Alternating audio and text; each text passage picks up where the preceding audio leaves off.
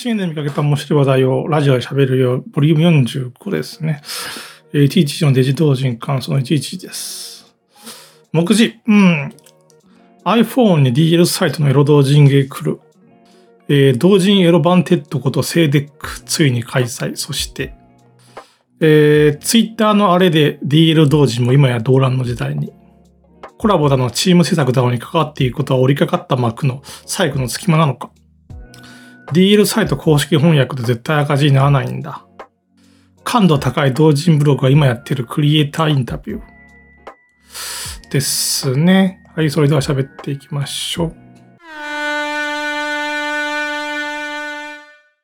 iPhone に DL サイトのエロ同人芸来るというわけで、これは、えー、油そば日和さんの DL プレイボックス版キラー配信中ですという記事からですね。えー、DL プレイボックス。これはね、あの、今週、もしかしたらこう、業界地図が変わるんちゃうかという話題ですね。うん。えー、DL チャンネルの方を見たら、えー、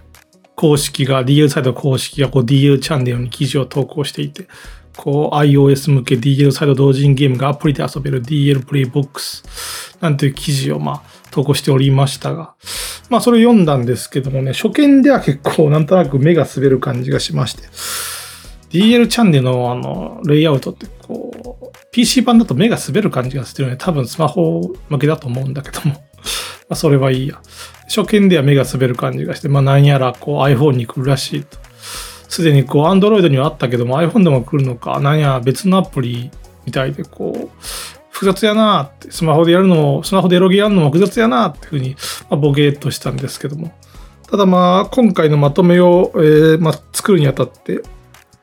こう、しっかり読み直してみたらですね、結構驚くべきことが書いてあったんですね。えー、DL プレイボックスの仕様っていうことになりますかね。えーえ、公式に書いてあることをそのまま引用すると、ストリーミング形式のためダウンロードの待ち時間なしでプレイできます。うん。クラウド上にセーブデータを保存することで、端末変更後もスムーズに再開可能ですということで、えー、クラウド、ストリーミングなんてことを言っておりますね。これ、あの、結構力技っていうか、すごいことをやってる予感がしますよね。まあ、あの、そもそも前提として、こう iPhone で同人エロゲとかをやろうとしても、まあ、絶対にいかん、基準がいかんということは、まあ、明らかなわけで。そこでどうするかって話なんですけども、うん。前からこう、ピクシブとかもそうなんですけども、アプリ自体はエロくないよ。ただアプリのその通信次第で R18 が表示されちゃうかもねっていうのは、こう今までこう許されてきたっていう側面があるんじゃないかなと。要するにこう、例えばこう、それがダメだってしたらこう、まあ、Chrome とかありますけども、Chrome のアプリを落としてきて、R18 サイトを表示して、ほら、Chrome 使ったら R18 が読めるじゃんって言って、こう、ごねたら、クローム禁止になっちゃいますからね。下手したらこう、サファリも禁止になっちゃいますからね。iOS の標準の。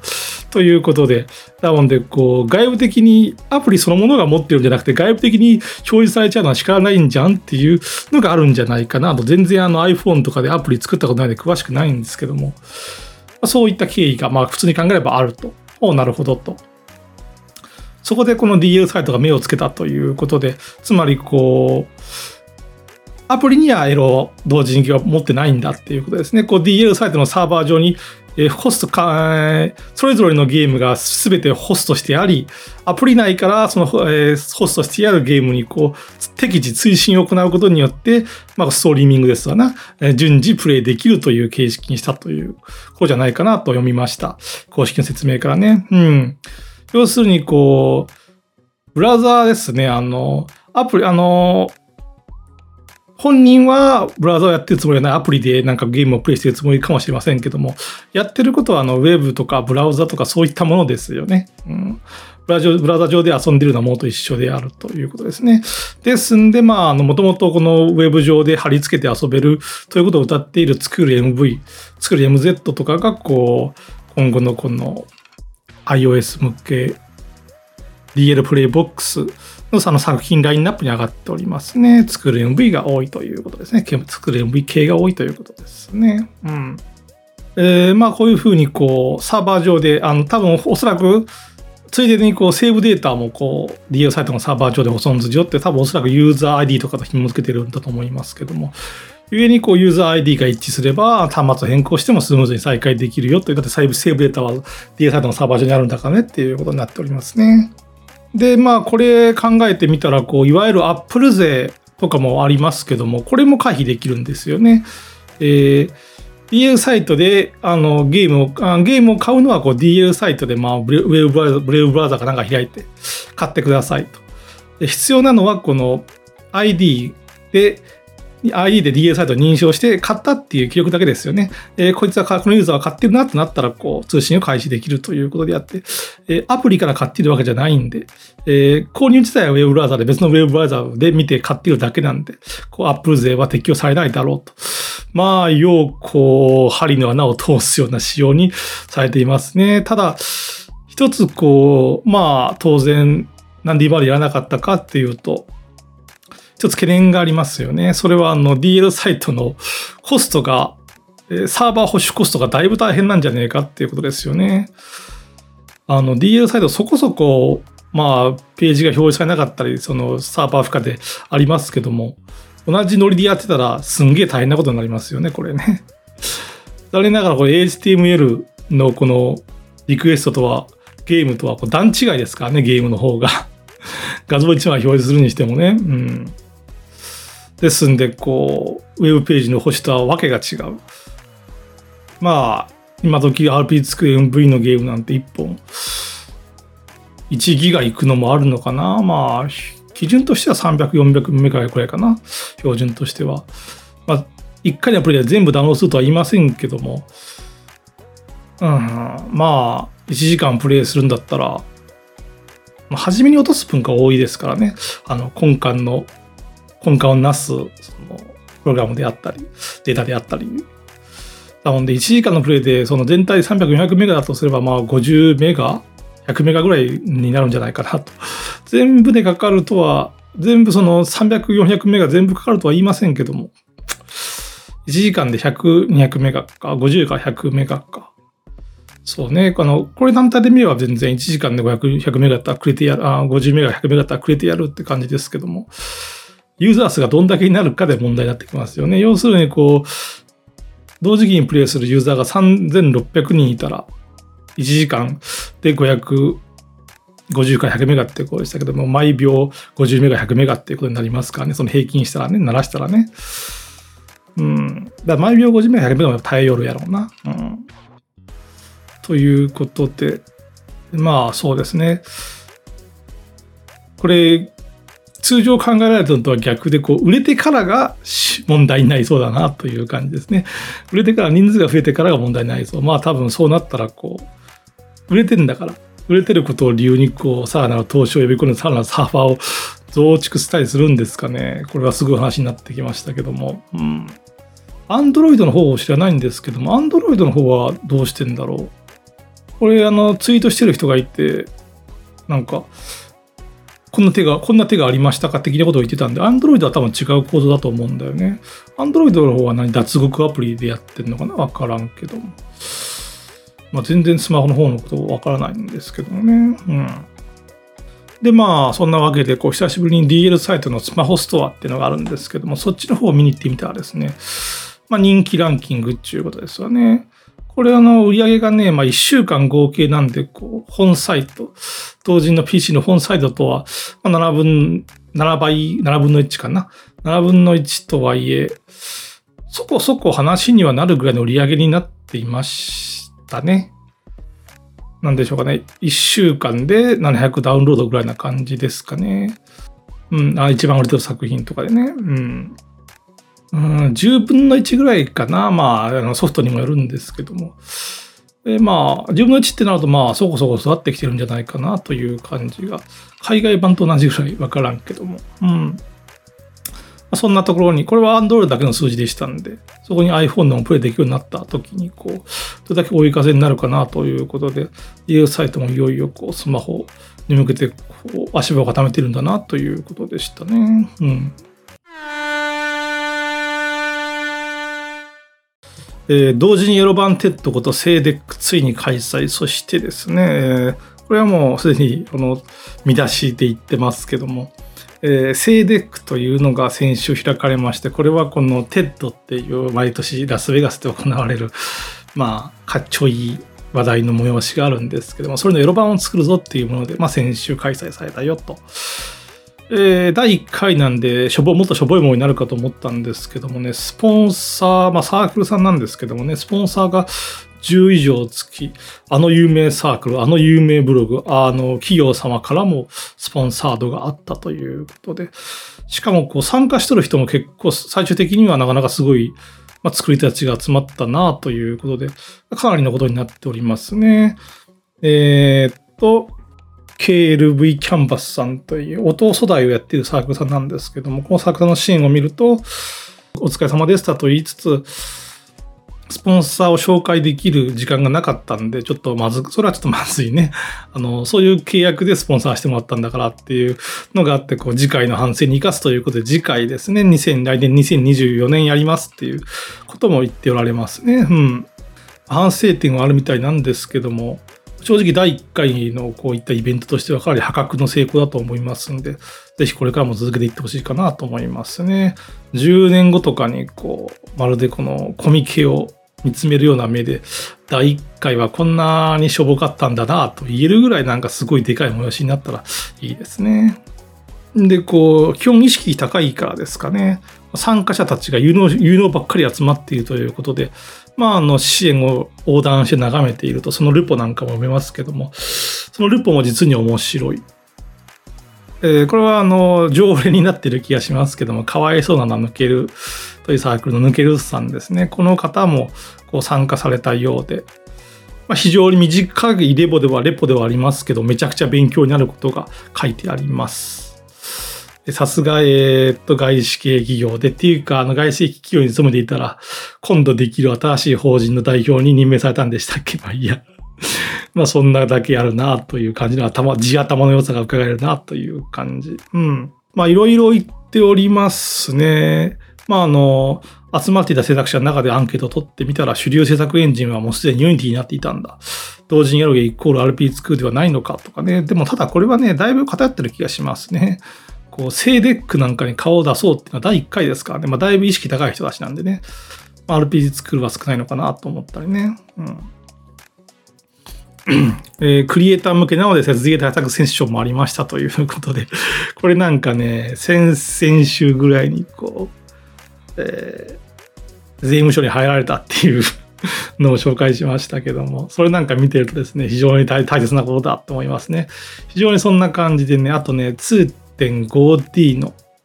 2.5D 表現のこう実装方法なんかも講演があったり、つまりこう、税から技術畑まで、いろんな方面でのこう、講演がいっぱいあって、なかなか楽しそうだなと思いましたね。勉強になりそうだなと思いましたね。その中でもね、1番、2番面白いことが、まあ2つありまして、1つはこう、記事の中には DL サイトレビューを TFIDIF を使って解析してるの面白かった。えー、TFIDIF って何ぞやとまあ調べてみたらですね、こ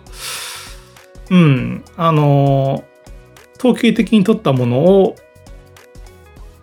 品質している単語とかですかね。品質している単語からその、この文章は大概ネガティブなことを言っているとか、ポジティブなことを言っているとか、その関係性をこう、類推する感じなんじゃないかと、まあ、TFI で調べてみて思いましたけども。で、これをどこに使うかっていうとですね、要はこの DS サイトにはすでにこう膨大な作品と、それにぶら下がるレビューがあるわけですよね。まあ、ゲームだけで言ってもまあ、1000、2000まあ、そのぐらいあるのかな、あるでしょう。レビューで言ったらもうその5倍、10倍はあるでしょうということで、この数はね、すでに統計的に集計して優位なものが出る数なんですよね。そういうことで、こう、すべての作品かわかりませんけども、統計的に DL サイトのレビューを集計して、この TFIDF という手法を用いて、こう、レビューの傾向とか関係性を浮き彫りにしましたよということですね。統計に対するアプローチ。ここではレビューで使われている単語に注目したということで、えー、どんなことが明らかになったかっていうと面白いですよ。外国語のあるレビュー、あの外国語のレビューがついたのはね、大体評価が低めになる。抜けるさんはイコール外国人のレビュアーはこう評価が絡めって言ってますけども、これあの、外国のレビューがつく場合は大概こう、自動翻訳とかされている 多言語版なんで、それに対する不満があって評価が低くなってんじゃないのかなとか、まあ、その辺の偏った部分なんか出るのもやっぱ統計的な手法がなんか出るなと思ったりして面白かったんですけども。えー、その結果分かったこととしては、簡単すぎることは一般には低評価につながらない。うん。えー、地雷支柱、ネトライとかですね。ネトライとかを理由として低評価はほぼない。なぜならば、こう、初めから分かっていればプレイしないから、レビューがつかないからだ。えー、ゲームとしてはユーザ、ユーザビリティに言及する低評価レビューが多い。なんていうことが分かりましたね。で、これがね、まあ、そうだよなって言われてみれば、あの、なんだかんだ言ってなんかこう、プレイしてて、不満を持ちつき、不満を持ちつつも簡単すぎるっていう、こう、怒りのレビューとかはしないよね、とかね。うん。で、ユーザービリティとかに確かに言及するなって 思いましたね。自分がレビュー書くときもね。こう普段見ている実感とも一致しました。他にもいろいろ面白いこと言ってますよね。えー、ランダムエンカウントは低評価レビューによく出る言葉っていうね。ほう、これちょっと意外でしたかな。意外だったという人がこの学び直さなきゃいかんですな。統計的に必ずこう出てきた言葉っていうのは必ず冷酷な現実ですから、学ばなきゃいかんってことなんでしょうか。まさにこうね、事実が明確な形であぶり出されたということで、まあ非常に勉強になる、学んでいかなければならんと思うわけですよね。うん。あの、いわゆるコンシューマーゲーの世界とかも、こういった統計的手法でブラッシュアップしてるみたいな話を聞いたんですけども、ドバイとかで新しいゲームを作るぞでやってるスタジオは、こうテストプレイヤーのノウハウを測ってどういう風になったら面白いんだとか、数値にしていますとか言います、聞きましたけども、こうして同人エロゲでもクオリティを底上げする手法が開発、共有されていくのかなと思うと、セーデック恐ろしやと思いましたね。ただまあ、あの、やっぱこう、 Steam のゲームをやってると、 Steam のゲームの方が面白いわけですよね。所詮はエロゲっていうのが今はありますからな。ただ、その所詮はエロゲっていうのも底上げによってね、こう、 Steam に並びたいわけです。クオリティの面で、遊び、面白さの面で、そこにシコさんも加わるということで、まあ、追いつけ、追い越せになっていきましょうよ、 Steam にね。スチーム食ってやりましょうよっていう感じがしますね。そのためにも底上げする手法ということですね。こういった統計的手法っていうのは、まあ、普段からゲーム制作センスがある人には余分やと思うかもしれませんけども、まあ、ゲーム制作センスがある人でも、こう、たまにこう、勘働きが弱っていたら変なものを作っちゃったりしますしね。また、その、勘とかないんだって人にとっても、こう、統計的手法っていうのは、明らかに第三者か、第三者から見ても、こう、事実のデータですから。今まで直感とか感とか言われてきたものをこうデータとしてあるんだっていうことですね。いつでも参照できるんだって、これは強いわけですね。なんならこうエディターに組み込んで、なんかこう、ちょっとその低評価のもとになりそうなことをやろうとしたら、ポップアップをやって警告するとかね。そうしたらこう底上げはされるのかなって思いますね。なんだったらこう、そこまでわかるんだったらこう AI 生成で作った後にこう統計的手法で低評価になるものを分かってますから、それをこうパッチを当ててですね、あの再度作り直させるみたいな その部分をヘッジするんだとか、とかも、まあ、だいぶ自動化にもできるっていうことですね。こう、データがあるんだ。明確にデータがあるんだ。もう、これ、法数と低評価を下げるってデータがあるんだってそういうことですからね。二つあるって言いましたけども、うん、一つはその今の統計的手法なんですけど、もう一つね、あの、やっぱりこう、外資系を立ち上げた法人の代表を任される だけあるなという抜けるさん、やっぱ頭いいなとうなった記述がありましてね。えー、記事を引用します。記事の文章を引用します。えーあと、現実社会でのルッキズムに相当するものがボイスチャットや VTuber が普及したネット社会では、恋についてあると思うので、そういった観点でもボイトは良いかと思います。なるほどなと。うん。あの、私もね、普段ゲーム実況やってて感じることなんですけども、えー、まあ、ゲーム実況、あの、元の記事ではボイスチャットや VTuber ってことなんで、顔を出してるゲーム実況はどうかなと思うんですけども、まあ、声って想像よりもずっとずっと大事だぞっていうことですね。うん。それこそルッキズムっていう、こう、容姿がいい、悪いレベルで声の良し悪し。こいつの声嫌いでも、どんなに頑張っても聞いてもらえないっていうことはあり得ると思いますね。あの、ブサイクやと話を聞いてもらえないと一緒の、一緒っていうことです。一緒のレベルっていうことですね。そうですね。ゲーム実況をやりながらね、30分ぐらいならこっちもなんとかこう元気いっぱい思考を凝らして面白い話題、ゲイでもってこう場を持たせることもできるんだと思いますけども、こうしたらゲームやっとんでんちゅう話ですわ。ゲームやりながら30分でこのゲイで場を場を持たせるにはね、もう30分が、まあ限度ですわな。それ以上になったらね、やっぱあの、普通に喋る声が気持ちいいっていう、心地よいものだっていう、この声がいいっていうのが大事なんですよね。だいたいこれがね、2時間ぐらいまでのボリュームというか、2時間ぐらいまでの範囲でこの声がい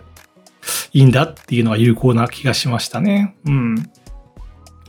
覚えがあるかわかりませんけども、好きな声、いい声ゲーム実況なんかこう、ぼーっと流しっぱなしにしちゃって聞いてませんかね。それがね、実はあの、ゲーム実況を聞くユーザーの中でも結構なでかい大きめのボリュームを占めると思うんですけども、結果的にこう流しっぱなしになりますからね。流しっぱなしになるということは、まあ、数時間聞いてるということで、えー、対して、この、こいつの声嫌いってなったら、もう初めの1分で嫌いちゃいますからね。このさよっていうことですね。うん。ただまあ、そうですね、10時間以上とかの配信になったらね、これはもうさすがにね、こう、声がいいだけでは無理。というか、あの、声がいい人自体もこう10時間以上喋りっぱなしは保つことは難しくなりますから。まあ、ここだと純粋に体力勝負になるのかなって気もしますね。えー、ですんで、こう、戦略的なことを申せばですね、まあ、大して面白くないんだ。声もまるでこう、顔のようにまずいんだっていう、ここにもう男がいたとしてですね。面白くない、声もまずい。ただね、体力だけはあるんだっていう人間だったらね、こう、超超時間配信をやってね、超超超時間配信をやってね、勝負するっていうのもありなのかなと思いますね。こいついつも10 11時間、12時間配信やっとるわってやつね。面白くないけども、なんか声もこう、出川哲郎のような声をしてるけども知らんけどね。えー、してるけども、うん。こいつ11時間、12時間いつもやっとるわって人は、まあの、なんか伸びる気がしませんかね。うん。というふうに、まあ、ゲーム実況とか、まあ元の文章では、ボイスチャット VTuber って言われてますけども、いろいろ考えるってやるしかないわけです。そして、その中でも特に声の影響ですね。あの、なんでこんな話題になったかっていうことを言うとですね、あの、セイデックではこう、ボイトレ体験っていうのができたみたいですごいね。こうなんか、プロの、なんか、声優さんじゃねえな、えプロのトレーナーか、トレーナーがついてこう、マイクの前になんかこう、ポップアップあの、ボッボってなる帽子のやつを持ちながら、こう、はい、声出してみてくださいってことを言われるんでしょうね。あの、もっと口を開けてとか、腹に力を込めてみたいなことを言われて、なんか強制されるんでしょうね。そのトレーナー体験ができたようですね。うん。これ俺なんかむしろ受けるべきなんじゃねえかと思うんですけども。えー、東京だからな。こういうのは東京ですわな。あのね、あとね、こう、ちょっと面白い、この抜けるさんのちょっと面白いのはですね、あの、現実社会でのルッキズムに相当するものがボイスチャットや VTuber が普及したネット社会では声っていう、この言い方面白いなって思いましたね。えー、あの、もっと簡単に言えるんですよ。あの、みんな最近声使う機会が多いんだから声って重要だよねって言ったらいいんだけども、これって面白くないじゃないですか。えー、現実社会でのルッキズムに相当するものがって言ったらかっこいいじゃないですか。こういう視点の反転を何か考えさせるというか、それを促すのも重い、うまい文章だなと思って、ははって、こういうプレゼンをしとるないって思って、そうすることによって法人の代表を任されたのかっていう、なんかちょっと深読みしちゃいましたね。あとね、深読みで言えばね、あの、さっきこう、1回目なんで、こう、スポンサーをのしてくれた人を紹介する機会ができなかったっていうことを運営さんの方で言ったんですけどもそれに対して抜けるさんがですね、えー、ゴールドスポンサーになってみたけど時間が押しているなどの理由で会場での紹介がなかないなったので次回以降はならないと思いますっていう はっきり書いておられてですねあの個人的にはねあの第1回目だからしょうがないじゃんってお祭りだからまあよくねって思うんですけどもあそこはしっかりやっていくんだやっていくんだってあたりああ外資系法人の代表だ っていうふうに 思っちゃいましたけどね。なるほど。なんかそのところ呼び取っちゃったんですけどもね。はいはい。うん。はい、ツイッターのあれで DL 同時も今や動乱の時代にということで、このあれっていうのは阪神の優勝とかじゃなくてですね、まあ、あの、ツイッター、旧ツイッター X みたいなこの騒動ですわな。イーロン・マスク氏をはじめとする騒動ですわ。という記事は、えー、稲妻ソフト制作部、制作支援部さんですね。これをまた、この、ポッドキャストの常連的に取り上げてますけども。えー、どんな記事か。同人ゲーム制作者向けミスキーサーバー始めましたということで。まあ、ざっくりと言えばですね、こう、ツイッターを凍結されたよと、稲妻ソフトさん。えー、うん、これの経緯もちょっと面白い参考になるなって思うんですけども、えー、事実として最近はセンシティブな画像をアップロードしなかった。ただ、まあ、成人向けであることを分かりやすくするために、こう、アカウント名を変更した方がいいのかなと思って変更したところ、アカウント凍結に至ったっていうことを言われていますね。これなんかね、割と自分もね、そろそろ自分の番ちゃうかと戦々恐々としているところに、割と有用な情報だなと思いました。要するになんかこう、普段は見てないけども、なんか注目されるような行動をされると、それを皮切りなんか過去のツイートバーっと眺めてみて、はい、ダメっていうようなことをしてるんじゃないかっていうことですね。うん。だからこう目をつけられるのが一番みたいなことですわな。凍結されないためにはな。実際こう自分もこの凍結されないのはですね、まあ結構同人ゲーム、エロゲームのスクショを貼るんで、結構理由、凍結されそうな理由は満たしてますけど、単純に読まれてないからじゃ、PV が少ないからじゃねえかっていう感じましてね。うん。まあ、ひどいもんだわな、イーロン・マスクな。だがしかし、こう、我々オタクはですね、エロサッカーはですね、叩かれ慣れとんでんという話ですね。えー、2023年の今、ここ4、4、50年ぐらい、まあ、言うなれば、こう、後期と叩かれの歴史の連続であったということですね。必ず再び歩き出し、いつの日か勝利するのであるという、まるでアニメのようにですね、海外の反応なんか見ても言っておりますが、10年前はオタクのひそやかな楽しみだったアニメが今やこう、メインストリームっていう、イケてる若者を見ているというか、見ないとイケてる若者から外れちゃうみたいな感じになっているのがアニメだ言うんですよね。うん。で、ロリコン、社会不適合者、気持ち悪いネクラなどと言われていた、まあ、お、お作家がですね、アニメーターがですね、作ったものが、こう、ついにこう、アメリカの心臓を握ったぞっていう感じがしますよね。勝ったのか、これはというようにですね、オタクはエロサッカーをこう叩かれても再び歩き出し、必ずいつの日か、いつの日か勝利するのだという、邁進していこうよということで、えー、稲妻ソフト制作支援部さん、うん、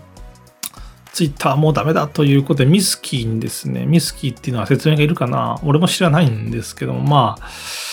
えー、マストドン的なあの個別の SNS ですね、をやれる仕組みをですね、なんて言っけこういうの、オープン SNS なんか、こう個人でやってるとこですよね、ミスキー。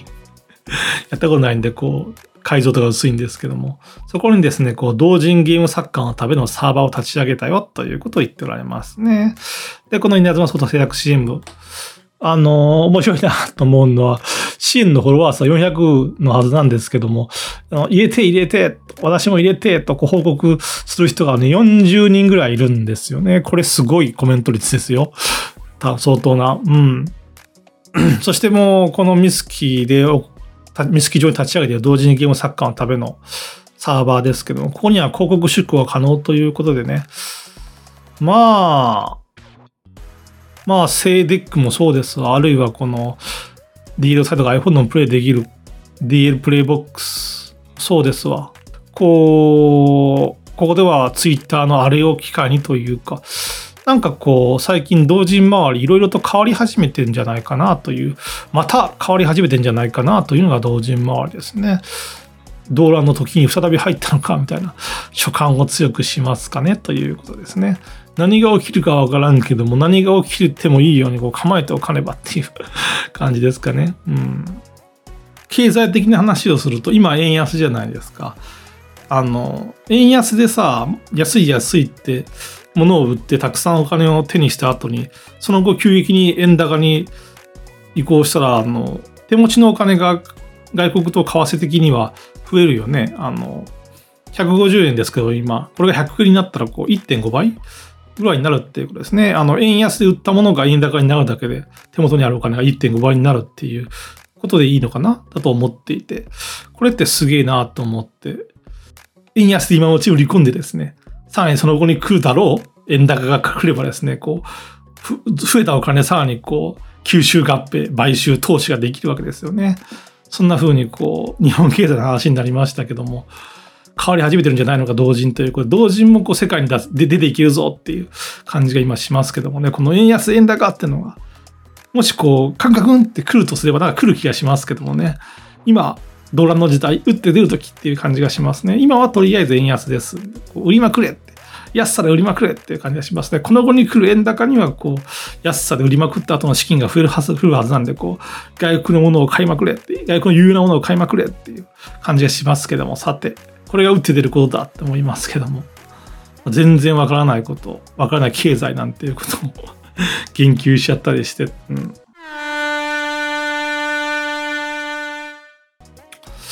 えー、コラボだのチーム施策だろうに関わっていることは折りかかった幕の最後の隙間なのかということで、一見関係ないような話を2つしますかね。1つ目は、クレイジー二輪支援者様アイディア募集ゲームミルフーヒーロー完成ものということですね。まあ、クレイジー二輪さんもこう常連ですけども、えー、自分の才能をですね、シナリオへ、ゲーム制作と、まあ、これだけ3つありますけども、分けてですね、うん。このゲームではシナリオを私やる。このゲームでは私シナリオが絵をやる。このゲームではゲーム制作をやる。その代わり、絵は別の人に頼もう。え、ゲーム制作はゲーム制作は別の人に頼もうみたいな感じで、こう、自分の機能、役割を分けてですね、さらに他の人と組ますことで、こう同時にいくつものゲームを同時進行できるよっていうことをやられているサークルさんで、おかげでこう1.5ヶ月に1本は新作が出てる。毎月のように新作が出ているということですね。えー、まあ、それに飽き足らずというか、さらなる生産性をということですかね。この上はこの、すでにこう記事タイトルで言いましたけども、最近石クエジニーさんがやられていることとして、支援上でゲームのアイディア、もしくはキャラのデザインを募集するということをされていますね。そんなわけで出てきたアイディアが、こう、ミルフィーフィールを完成ものということでね。まあ、あの、普段からちょっと思っていたのはですね、クイジニリンさんのゲーム、割と毎回ね、絵が同じ感じでね、たくさんゲームを作られるんでね、あの、無理もないんですけど、同じ人が描いてるんで、ただ、毎回同じような絵だと、やっぱりこのいかんじゃないかってちょっと感じた、感じていたんですよ。ところが、こう、読者が寄せられたアイディアをもとに、こう、作られたキャラ、デザインっていうのがね、結構今まで見たことなくてね、ははこう、アイデアを叩き台にする意味っていうのはあるんだなと。アイデアを叩き台にして制作、うん、クオリティをブラッシュアップしたっていう。それを痛感した感じがしましたね。うん。というのが一つなんですけども、さて、それから別の話題に行きますが、実は繋がっているんですけどもね。これはスイートラズベリーさんという記事ですね。えー、制作者向け情報、制作の相談無料で載りますということですね。ほうまあ、記事で言った通り、こうは制作の相談を無料で、こう、受け、受けたまわろうやないかということですね。記事の中では自分の実績をアピールされていますけども、そうですね。2年前に出されたインキュバスクエストでは、こう、4400円なんていう高価格ですけども、1万6000ダウンロード売れており、またこのスイートラズベリーさんって言いましたけども、別のサークルではですね、こう、もっと前、2015年ぐらいからな、2015年ぐらいからかな、そんな感じからこうゲームを作られているサークルさんであって、こう、作品点数、実績ともにそう申し分ないなと、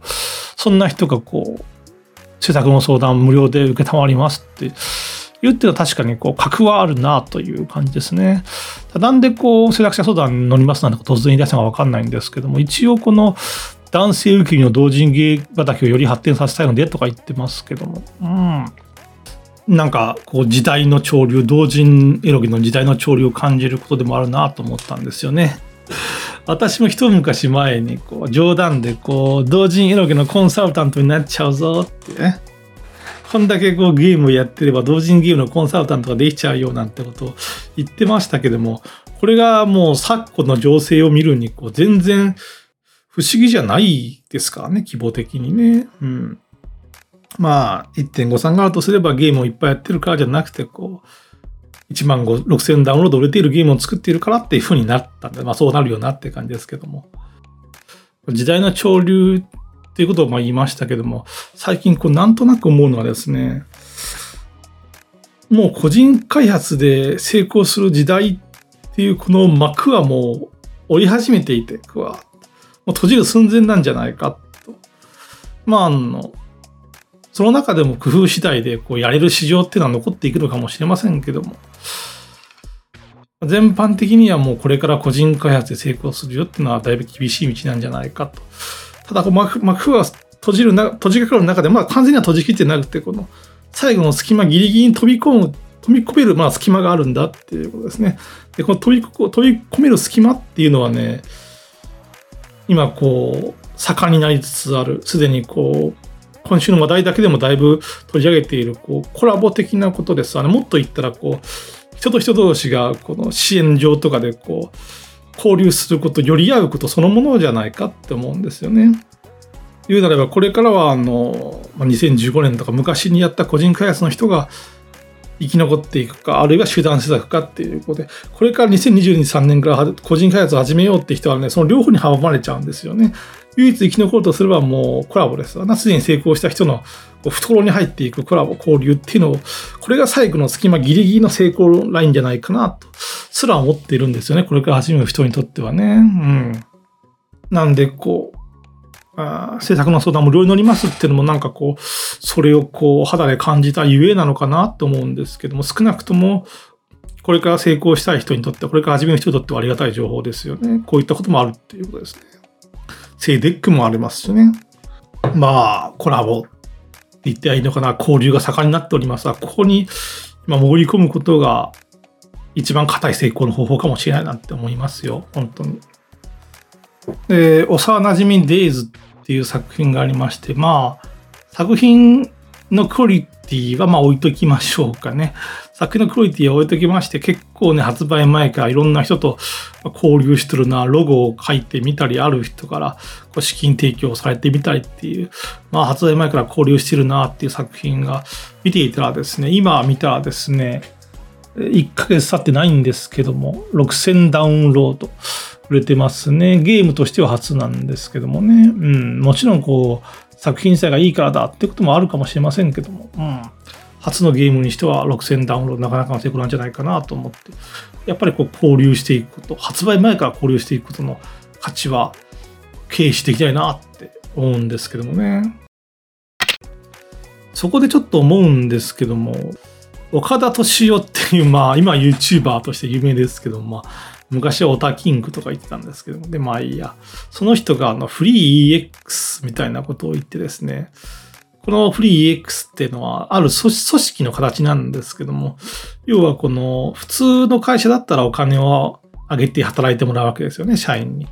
ところがフリー EX は違うんだっていう、ただで働く人募集であったり、あるいはこう、それよりさらに進めてですね、お金を払ってでも働きたい人、お金を払ってでもうちに働きたい募集、人募集なんていうことをしたんですよね。うん。その理屈としてはね、あの、それはそうだっていう話で、今や競争が激しすぎて、個人個人の才能が埋没するようになってきたわけで、そこでこの浮かび上がれる機会であったり、才能を磨ける場を与えるっていうことは、むしろこう我々がお金をもらってもいいぐらいの、うん、場だ、組織だっていうことなんですよね。言うてオタキングやぞって、俺の元で働けるんやぞ、俺の名前を挙げられ、挙げてこの浮かび上がれる機会を作るんやぞっていうことで、まあ他にも理屈としては、この、ただで働くっていうのは、こう、宗教法人とかもそうだよねっていう、ボランティアとかもそうだよねって言ってたりしたんですけども、まあそういうことで、まああの、お金を払ってうちのとこに入って働いてくださいという、働けることが喜びだっていう、まああの、働いてこのうちで学んだことを、あるいはうちの看板を貸して、あの浮かび上がる機会にしたらいいんだっていうことなんですけども、この辺の価値観がそのうちこの囲碁のいわゆる有料サロン界隈につながっていくんですけどもね、金を払ってこの有名な人のところに入っていきたいという、価値観。で、まあ今有料サロン界隈っていうのはどうなったかちょっとわかんないんですけども、コロナ前2017年、2018年ぐらいとかだいぶ盛んでしたよね。こうなれだいぶ絞れた感じがしますけども。うん。で、まあ、そんなことを聞くとどうしてもうさんくさく思えちゃいますけどもね、実はこの小川敏夫がもともと言っていた理屈のところ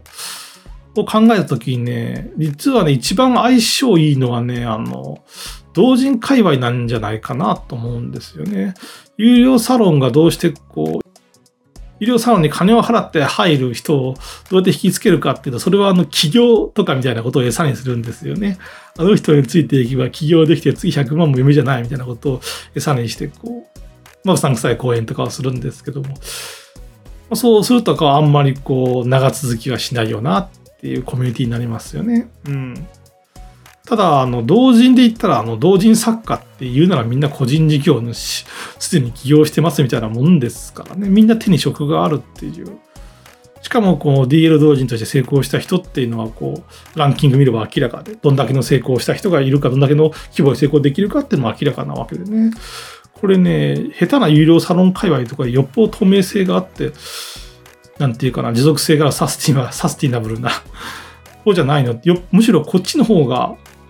よっぽどふさわしいんじゃないのって思ったりしたんですよね。フリー EX やるんだったらね。うん。まあ、出どころがうさんくさすぎます。怪しすぎますけどもね。この考え方自体は結構活かせると思うんですよね。要は今後この、すでに述べましたけども、コラボとか交流とかが大事ですわ。その機会のためにこうお金を払いましょうということが増えていくんじゃないかな。なんとなくなすべなくそっちに行っていくじゃないかと。まあ、これがその嫌な現実だなみたいに思って思うばかりじゃなくてね、そうすることによってこうより、よりですね、ガンガン周辺環境、政策、規模がどんどん大きくなって充実充実していくっていう側面もあるんじゃないかなと思ったわけですよね。えー、下手したら有料サロン界隈じゃないかと批判されますんでね、これをいかにクリーンなイメージに保つかが大事。まあ、そうなった時にですね、まあ、合間に有名サークルとこれから浮かび上がりたいサークルの間に、こう、間に支援が入ってビジネスにするとかね、そういうことも考えられるかなと。そうするとクリーンな感じになるかなと思いますよね。えー、絵空事だとか思うかもしれませんけれども、そこでさっきの話題が聞いてきるわけですよね。クレイジーニーンさんの話題。クレイジーニーンさんは、あの、無料で、いわゆる言うのは無料で、こう、支援のコメントにアイデアを書いてくれって言ってますよね。で、まあ、そのアイデアを書いてる方も自分の書いたアイデアが採用されて絵になったりゲームになったりすることは嬉しいわけですよね。これ無料ですけども、さらに絞って有料プラン向けってしたら、これ要するにお金を、お金をもらって働いてもらってるってことになりますよね。お金をもらってアイデア出してもらってるってことになりますよね。え、ということでね、もう近いんですよね。もうすぐ近くにこのフリー EX 的な仕組みっていうのは、すでにやってるんですよね。有料プランの上で少しこう、フォーカス的に活動しようせばそうなっていくっていうことで、えー、フリー EX 再びというか、実はこの同人界隈ってところがめちゃくちゃ相性が良かったってことだと思うんで、これから先増えますし、さっきも言いましたけども、閉じかかった幕の最後の隙間ですから、もっと意図的にもっとフリーも振る舞ってですね、金を稼ぐ働かせてやるよって 人も出てくるのかなって思いますね。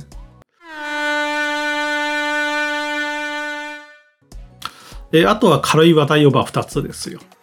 え DL サイト公式翻訳って絶対赤字にならないんだということで、これは、えー、モンモス学園海外版、大爆死新宿調教レターっていうまあ、あの、新宿調教センターさんの記事なんですけども、えー、この新宿調教センターさんが発売されているモン娘学園、いわゆるこう DL サイト公式翻訳でお願いして、えー、英語版、中国版を出しましたよっていうことらしいんですけども、結果400ダウンロードぐらいだっていう、これは日本語版の15%ぐらい売れたっていうことになりますかね。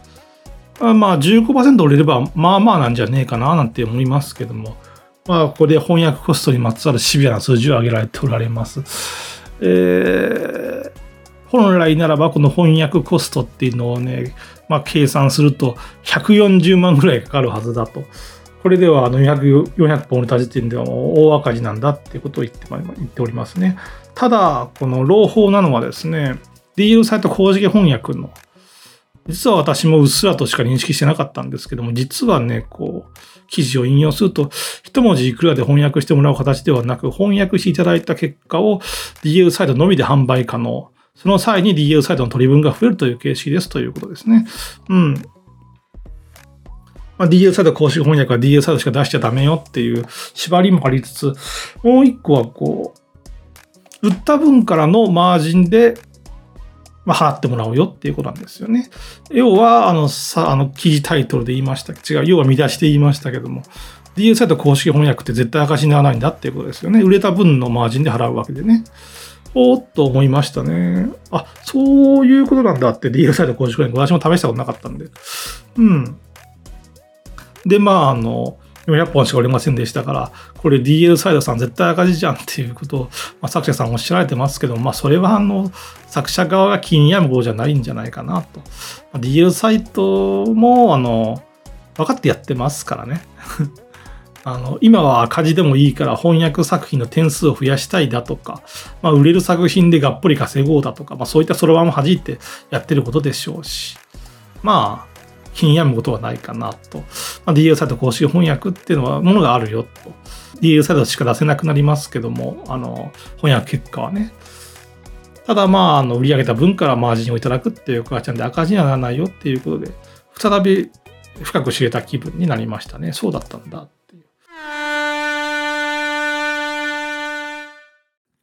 はい、最後の話題、えー、感度高い同人ブログが今やってるクリエイターインタビューということですわ。これは何週前でしたっけね？何週間前にもこう JD の同人ゲームさんが、ゲーム同人さんが、さっきも言いましたけども、抜けるさん、かわいそうだな、抜けるさんの、抜けるさんにインタビューをして、そこで 明らかになった驚くべき実態っていうね、大学生時代にアダルトブログアフィーを取り上げて、月収500万。うん、趣味はナンパ。うん、大学はその、慶応とかみたいな感じで、その後、えー、外資系企業に勤めてます。今でも勤めてます。出したゲームは1万3000ダウンロードなんていうことが、こう、浮き彫りになってびっくりした覚えがありますけども、これは、えー、アズラインというサークルあ、ブログらしいんですけども、今のところ記事が3つぐらいしかないんですけども、その初めての記事に、こう、洗脳アプリで高慢なお嬢様を好き放題する、好き放題するシミュレーション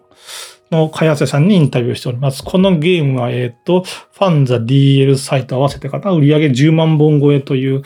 まあサークルさんですよね。そのサークルさんにこうインタビューされてるよという感じで。なるほど。あの、感度高い同人ブログっていうのは今時売れているクリエイターにインタビューするんだなと。そのインタビューすることがこう、確かツイッターでも見たら、いくつやったかな ?70 ぐらいのリツイートやったかな？忘れたらもっとあったかもしれん。まあそのコンテンツになるんだなというクリエイターさえ、クリエイターへのインタビューが、なんてことを思いましたね。うん。えー、洗脳アプリで高、えー、高慢なお嬢様を救い出すシミュレーションですけども、作者さんは、インタビューの中で、こう、支援は絶対やった方がいいことは間違いないです、みたいなことをおっしゃっていて、おっと思いましたね。うん。いろ、いろいろなことを喋っていますね。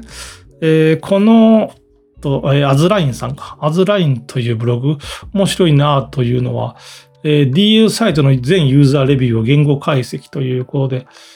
あの、さっきも触れたと思いますけども、セイデックの記事ですね。セイデックの記事も書いておられて、あ、感度が高いなって思いましたよ。うん、侮れないっていう。えー、同人エロゲを扱っているけど、同人エロゲの作品紹介じゃないブログというのも出てきたんだなと。ノウハウ系かっていう感じも出てきましたね。っていうことで面白く読みました。ということでした。はい。今週、今週は濃密でしたね。濃密に変わっても特にこう、PV が増えるわけじゃないんですけど。